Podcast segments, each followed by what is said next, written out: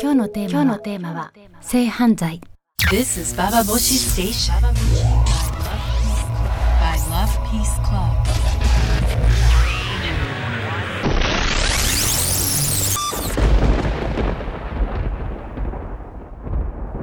インターネットラジオババボシ北原みのりです。今日のテーマは性犯罪。えとてもとてもまあ気が重いテーマですが、えーたくさん皆さん、えーメールをどうもありがとうございました、え性犯罪について、まあ、先週ちょっとお休みいただいたので、まあ、とてもとても長い間考える時間があったんですけれども私ねあのスーパーフリー、まあ、覚えてる方もっていうか、まあ、みんな覚えてると思うけどあの早稲田のサークルで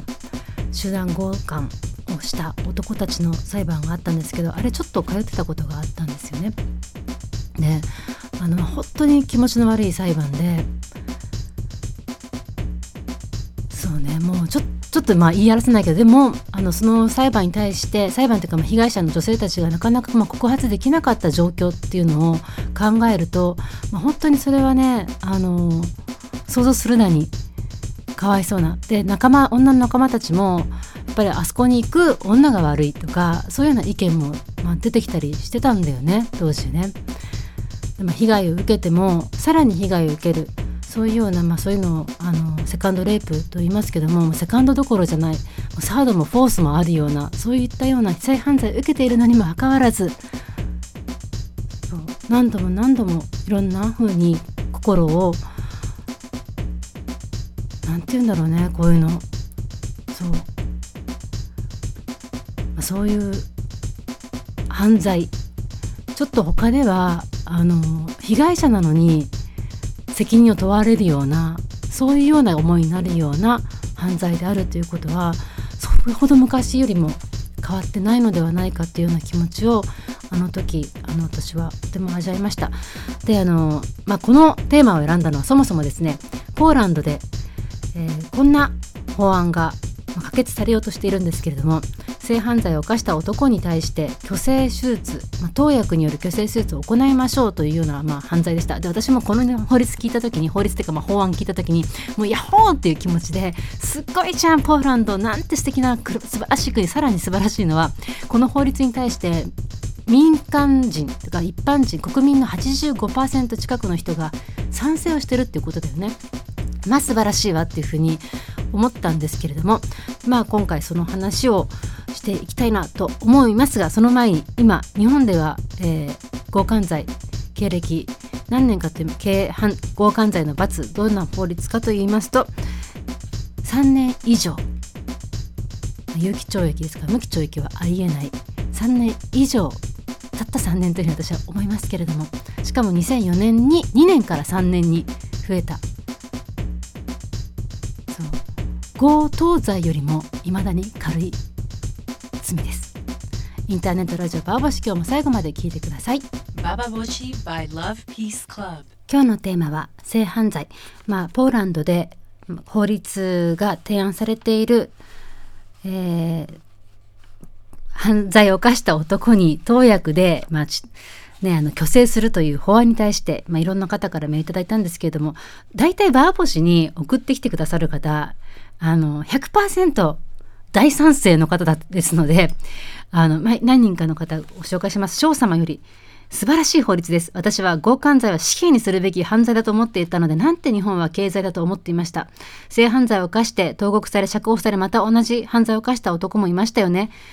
えーこんな犯罪が増えないためにも、犠牲が増えないためにも、日本で法律化される日々を願います。翔さんからのメールです。まあ、大体こういう感じの方のメールが多くて、あともう一つ、てっちゃん様っていう方かもですね、あの、性犯罪の虚勢は当然です。服役しても教育を受けても性犯罪者は繰り返し罪を犯します。まあ、生きてますけど、それ以上被害を広げない方法は虚勢しかありません。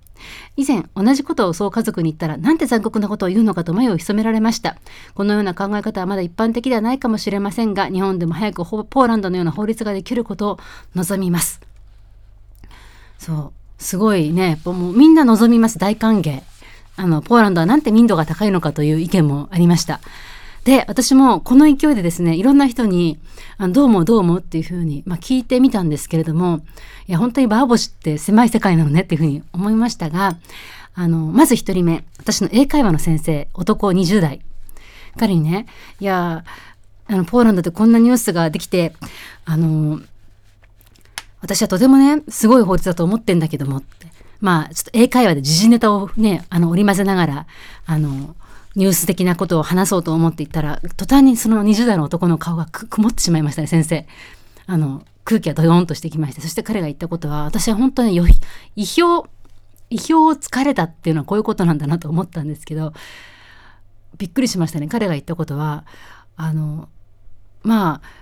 君はそう思うかもしれないけれどもいい法律だと思うかもしれないけど例えばじゃあこのことはどう思うっていうふうに例として出されたのがまあ映画にもなりましたけどもアメリカで起きた高校生の高校教師で男子校男子生徒と、まあ、セックスをした女教師が、まあ、捕まった事件があったと。あの女性に対しても君はその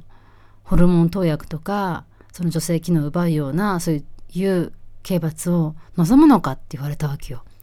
もうなんかね二の句が告げなくて英語ができないっていうよりも本当になんか二の句が二の句が告げなくてもうしばらくあのね50分間何千円のお金を払ってんのに5分ぐらい沈黙しちゃいましたけどね。本当にねどう反論すれば私は良かったんでしょうか。ね。あ合う合うでしたよ。でそその時にやっぱね考えさせられちゃってあの男の人にとって、まあ、その彼にとってその虚勢ってことの重さっていうのがあまりにも衝撃的だったんでしょうね。そう痛いっていうような顔してましたもんね。そしてですねあのまあその後私はなんとなくあのそういえば自民党がみたいなまた政治ネタを続けながらいろんな方にシフトして話変えちゃいましたけどいまだになんかねあのあの時スパッと切り返せなかった自分を悔しいと思いつつ皆さんだったらどう切り返しますか？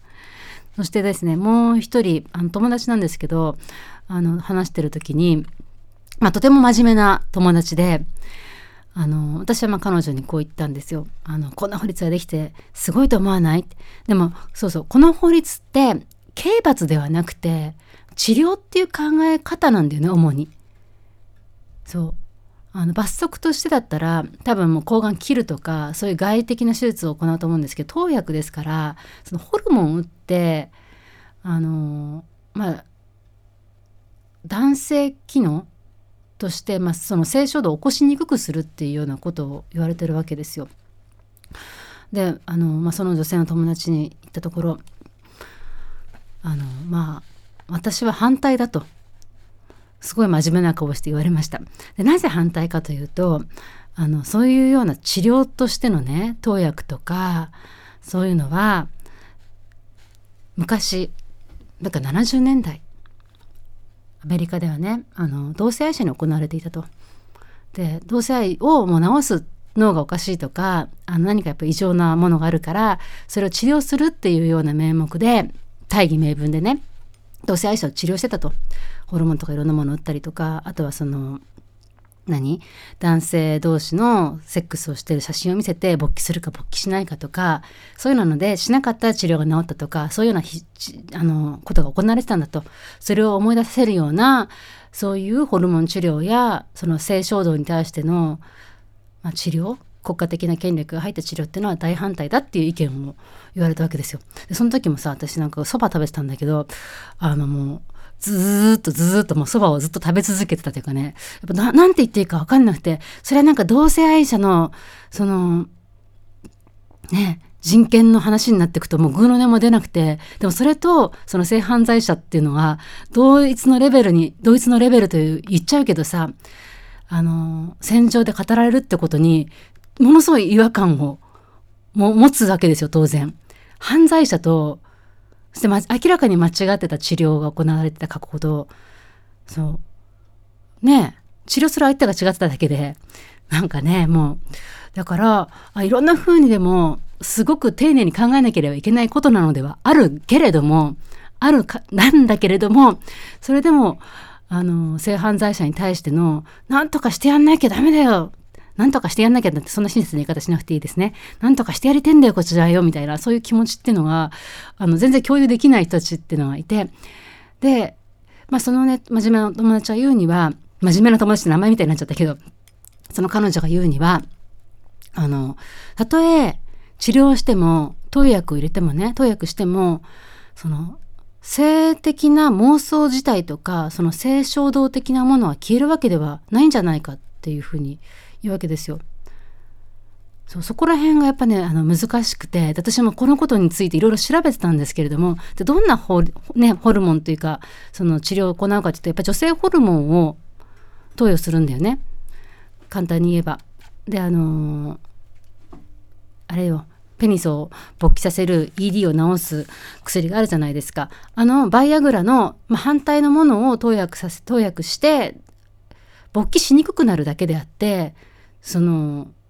人の考えとかその性衝動とか例えばロリコンの絵を見て興奮するとか女を犯してえなみたいな気持ちってのは消えないんじゃないかって言うんですけども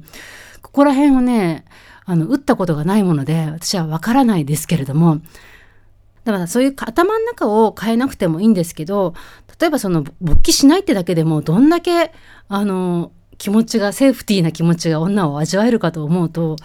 私はねぜひぜひあのやってほしいと思いますしよく男の人言うじゃない？なんかあの男っていうのはあのもう性衝動が強くて出さなきゃいけない人間なんだとか言ってあたかもさ自分の性欲の強さっていうのをその男としてのもう正しさみたいな形で肯定してその暴力を行うのも、まあ、昔太田誠一は言いましたけどもあの、ね、レイプするぐらい男は元気な方が正常だぐらいの正常だって言いましたよね。すごく問題になったけどでその太田誠一がそういったようにどっかで女を組み敷いても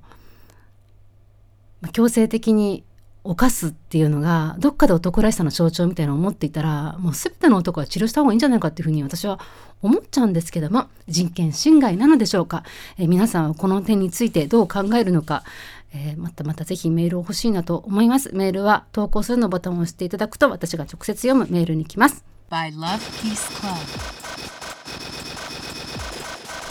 今日のテーマは性犯罪、えー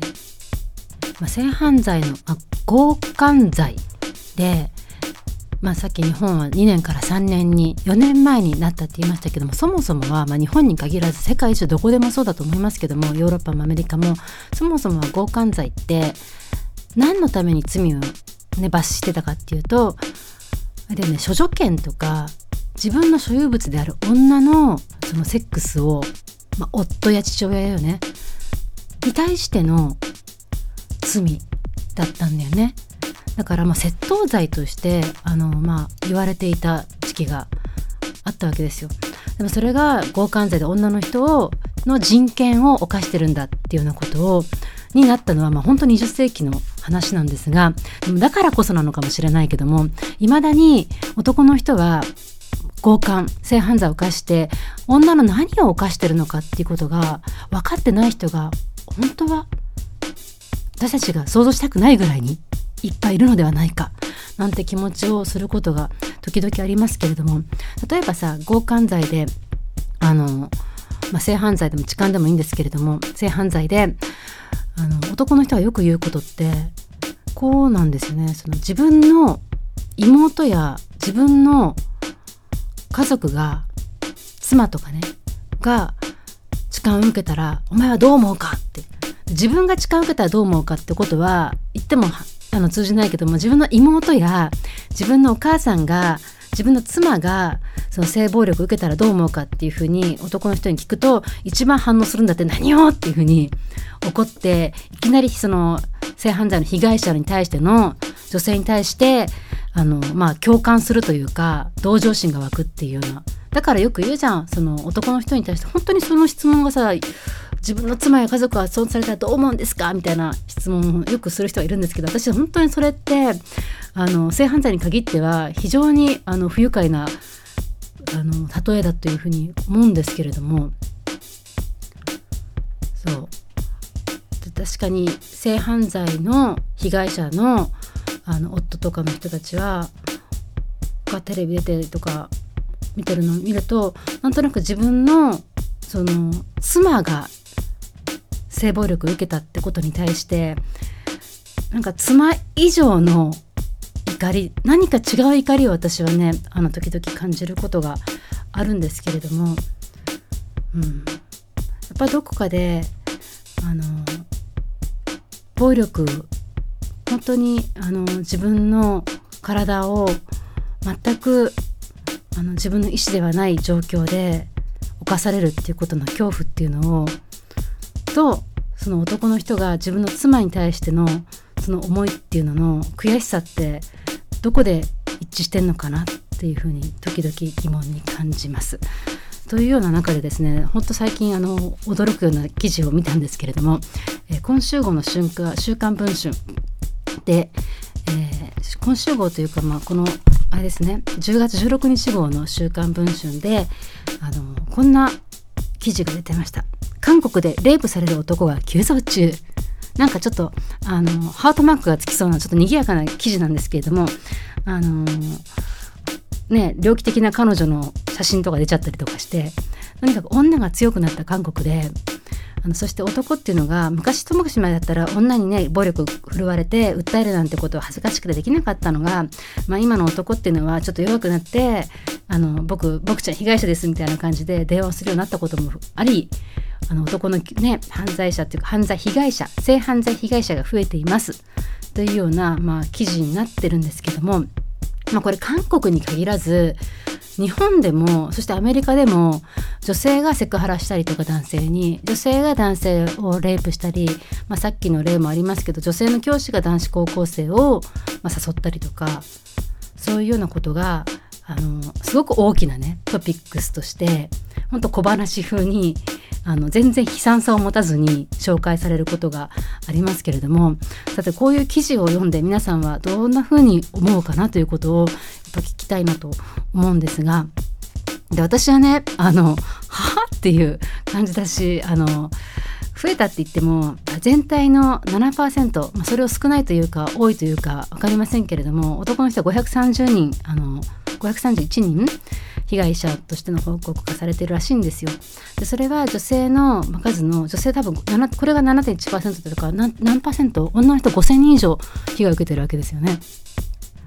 男の子供男の子の子供ね子供が被害者になるパターンっていうのはそれはもう大変なことだと思うんですけれどもそうではないあの大人の男たちのその被害報告っていうのを聞いてるとあの全然あの想像ができないわけですよ私が。でこれって親父が女の状況を想像できないのと同じなのかとかさなんか何親父が男が女をレイプしてでまあ元気であってあの何よりだみたいなことを言ってる太田誠一と私は一緒なのかっていうぐらいに全然その何て言うのかしら女が男のことをレイプしてるってニュース読んでも全く反応しない自分がいてあの一緒にしないでくれよってむしろ思ってるわけですよ。一緒にすんない冗談じゃないよと。どんだけのあの恐怖を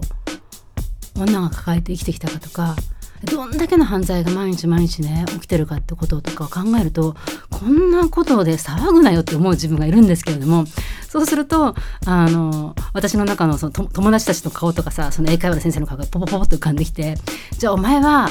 あの女が男をレイプするな男が女をレイプするのとんでもない虚勢しろって言ってるがその口でその反対のことを犯していいって言ってるのは、まあ、どういうことなんだっていうさ説明をあの頭の中の小人のような人たちがさ私に求めてくるんですけど何ここってさやっぱり丁寧に説明しなきゃいけないわけっていうふうにちょっと切れ気味になりながらもそう。どう思いますか皆さん？男もレイプされてるよ。これは男とか女の問題じゃなくて、レイプする人、レイプしない人の問題だよ。っていうふうに考えなきゃいけないんですかね。そうだからそこがね今あの別に迷ってないんですけどもちょっとねあのもうちょっと丁寧に詰めなきゃいけないのかではないかと思うところですけれどもまあねそのホルモンのせいだ脳のせいだっていうふうに言ってしまって治療の対象とするっていうのがポーランドの考えだと思うんですけれども例えばじゃあこんなふうに女もレイプしてるよっていうようなことになってきた時にじゃあこれは何でどういう状況で問題起きてるのかっていうふうに考える道筋もあるわけですよね。でもねやっぱり私はあの本当にちょあの治療っていうことよりも本当に懲罰としてうん、あの抑制剤抑止剤になると思うんだよね。だって男のアイデンティティなんてさはっきり言っちゃえば悪いけどあのチンコしかないんじゃないかっていうふうにあの思うんですよね。男の人ってさあの本当にナイーブな人いるけれどもあの女が何言っても割となんかけなされて一番傷つくとこってあのペニスの大きさだったりとかしませんか？あごめんすごく今反感を感じてるのを 気配で感じるんですけどもあの結局そこにアイデンティティってすごく大きなところが、まあ、自分の息子と呼ぶぐらいだからあのペニスにあるような気がさすごくするわけ特にバイブやなんかやってるとあの男の人がいかにペニスに対しての愛情と愛着と同一化を感じてるかっていうのは分かるわけ。でところをのパワーが薄れるってことをね法律で決められたらそれ刑罰3年以上なんてさちっとも抑止力にならないしちっとももしかしたらその反省する期間も短いんじゃないかと罰受ける期間短いんじゃないかというのは私思うんですけどでも虚勢するよ。抗がん取っちゃうかもよ。もしかしたらチンコ切っちゃうかもよみたいな話になるともう恐ろしくてちょっとした間違いでも性犯罪と思われるようなちょっとしたことも男はできなくなるのではないかっていうようなあのとてもとてもあの楽観的な気持ちになりますけれどもさあ皆さん私のこの乱暴な発言をどういうふうに思ってくださるでしょうか。ぜひあのご意見を聞きたいと思います。最近ねいろんな方にババ星聞いていただいて時々お叱りのメールをいただくんですよ。でそういうのを読むとすごくキュンとしせぶんですけどもでも北原さんあのフェミニストだからといってあの男と女とかいうふうに分けて考えると人生狭くなりますよみたいなことを書かれるとなるほどねだから私の人生狭いんだなってことを思いながら本当反省とかするんですけどもでもやっっぱりあの男と女一緒にすんなよここに関してはっていうような思いを強く深めながらえポーランドの法案がいつか日本に来ることを願ってやまない私ですが皆さんの意見もお叱りもそして共感もお待ちしておりますのでぜひメールをくださいメールは投稿するのボタンを押していただくと直接私が読むメールに行きます This is Baba Boshi Station. By Love Peace Club.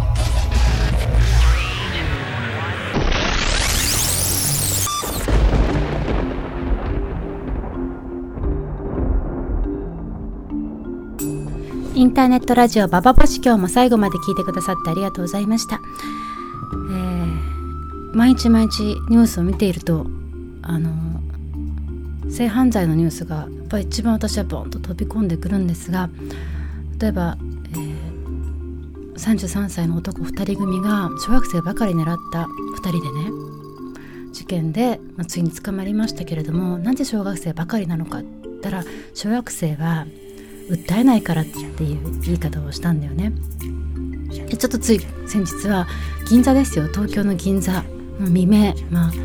一人は歩いてた女性を男が4人で力ずくで車に押し込んで埼玉県の彼女はまあちゃんと生きて帰ってこられましたけどでもそういう事件が起きたり。そのねもうとにかくそんなニュースって日常茶飯事ってこういうことって思うんですけどももう毎日のように起きている。で戦時下でその女の人がとてもレイプされたりとか例えば神戸の震災で女の人が実はすごくレイプされていたっていう事件のニュースっていうのは、まあ、流れているので知ってる方もいっぱいいると思うけれどもでも戦時下でもない普通の日常で私たちその女の人を狙う男がいてその状況っていうのは無防備でもう本当にそんなまあそんないつもさ気張って生きてるわけじゃないじゃない？でもその深夜なんか人がいないところをとかあとはなんか歓楽街で遊びふけて遊びまくってる女がとかさそういう人のイメージその性犯罪に遭うとかそのレイプされるっていうことはその自分の性生活も乱れてるんじゃないかっていうようなそういう偏見を持ってる社会ってあると思うんですけどもそうじゃなくて本当に銀座の安心なとこで4人がかりの男にあとは本当に普通の自分の生活圏で子供たちが狙われたりとかそういうことが本当にある世界に大地は生きていてこのことの重さっていうのをどう考えるかだなっていうふうに思うんですけどもその時にあの男に分かってもらうとか思わないんだけども男がどうしたらこの深刻さを理解できるのかってことは私ね本当に強く考えます。でそのことは私自身にもちょっとあのつけつけられていてっていうのはさあのなぜじゃああの女が男をレイプしてはいけないのかっていうような質問を自分に向けるわけですよ私が。レイプそれ本当にレイプなのっていうふうに。自分はさ私はなんか問い返してる自分がいるわけ。え本当？本当にレイプなの？ええー、みたいな感じのね。だけどじゃあ女が男にレイプされてでそれ本当にレイプなの？って言ったら親父が言った私叩き切りますよその場で。でこの違いは何？っていう。じゃなぜ人は人をレイプしてはいけないのか。それは誰かの所有物とかだとかそれはあのなんて言うんだろう人権を侵害するからとかそういう言葉ではない。何か女が男男が違う女が男ではないですよ。男が女をなぜレイプしてはいけないのか。昔まあなぜ人を人は殺しちゃいけないんですかっていうふうに質問した高校生はいましたけどもまさにそれと同じぐらいの何て言うんでしょう当たり前のことなんだけども本当はみんなちんと分かってないみんなって男の人たちが。っていうこの質問男はなぜ女をレイプしてはいけないのか犯してはいけないのかそこについて私自身がもうちょっとあの言葉を深めていかなければいけないんじゃないかってことを自分で今日はあの話しながら考えました。皆さんはこの答えにどう、まあ、この質問にどういう言葉を見つけていこうと思いますか？え今日の感想をぜひお待ちしています、え最後まで聞いてくださってありがとうございました。メールをくださった方々本当にありがとうございました。全部読めなかったですけども、えー、きちんと読んでます。またメールください。インターネットラジオバーボシ北原みのりでした。This is Baba Boshi Station.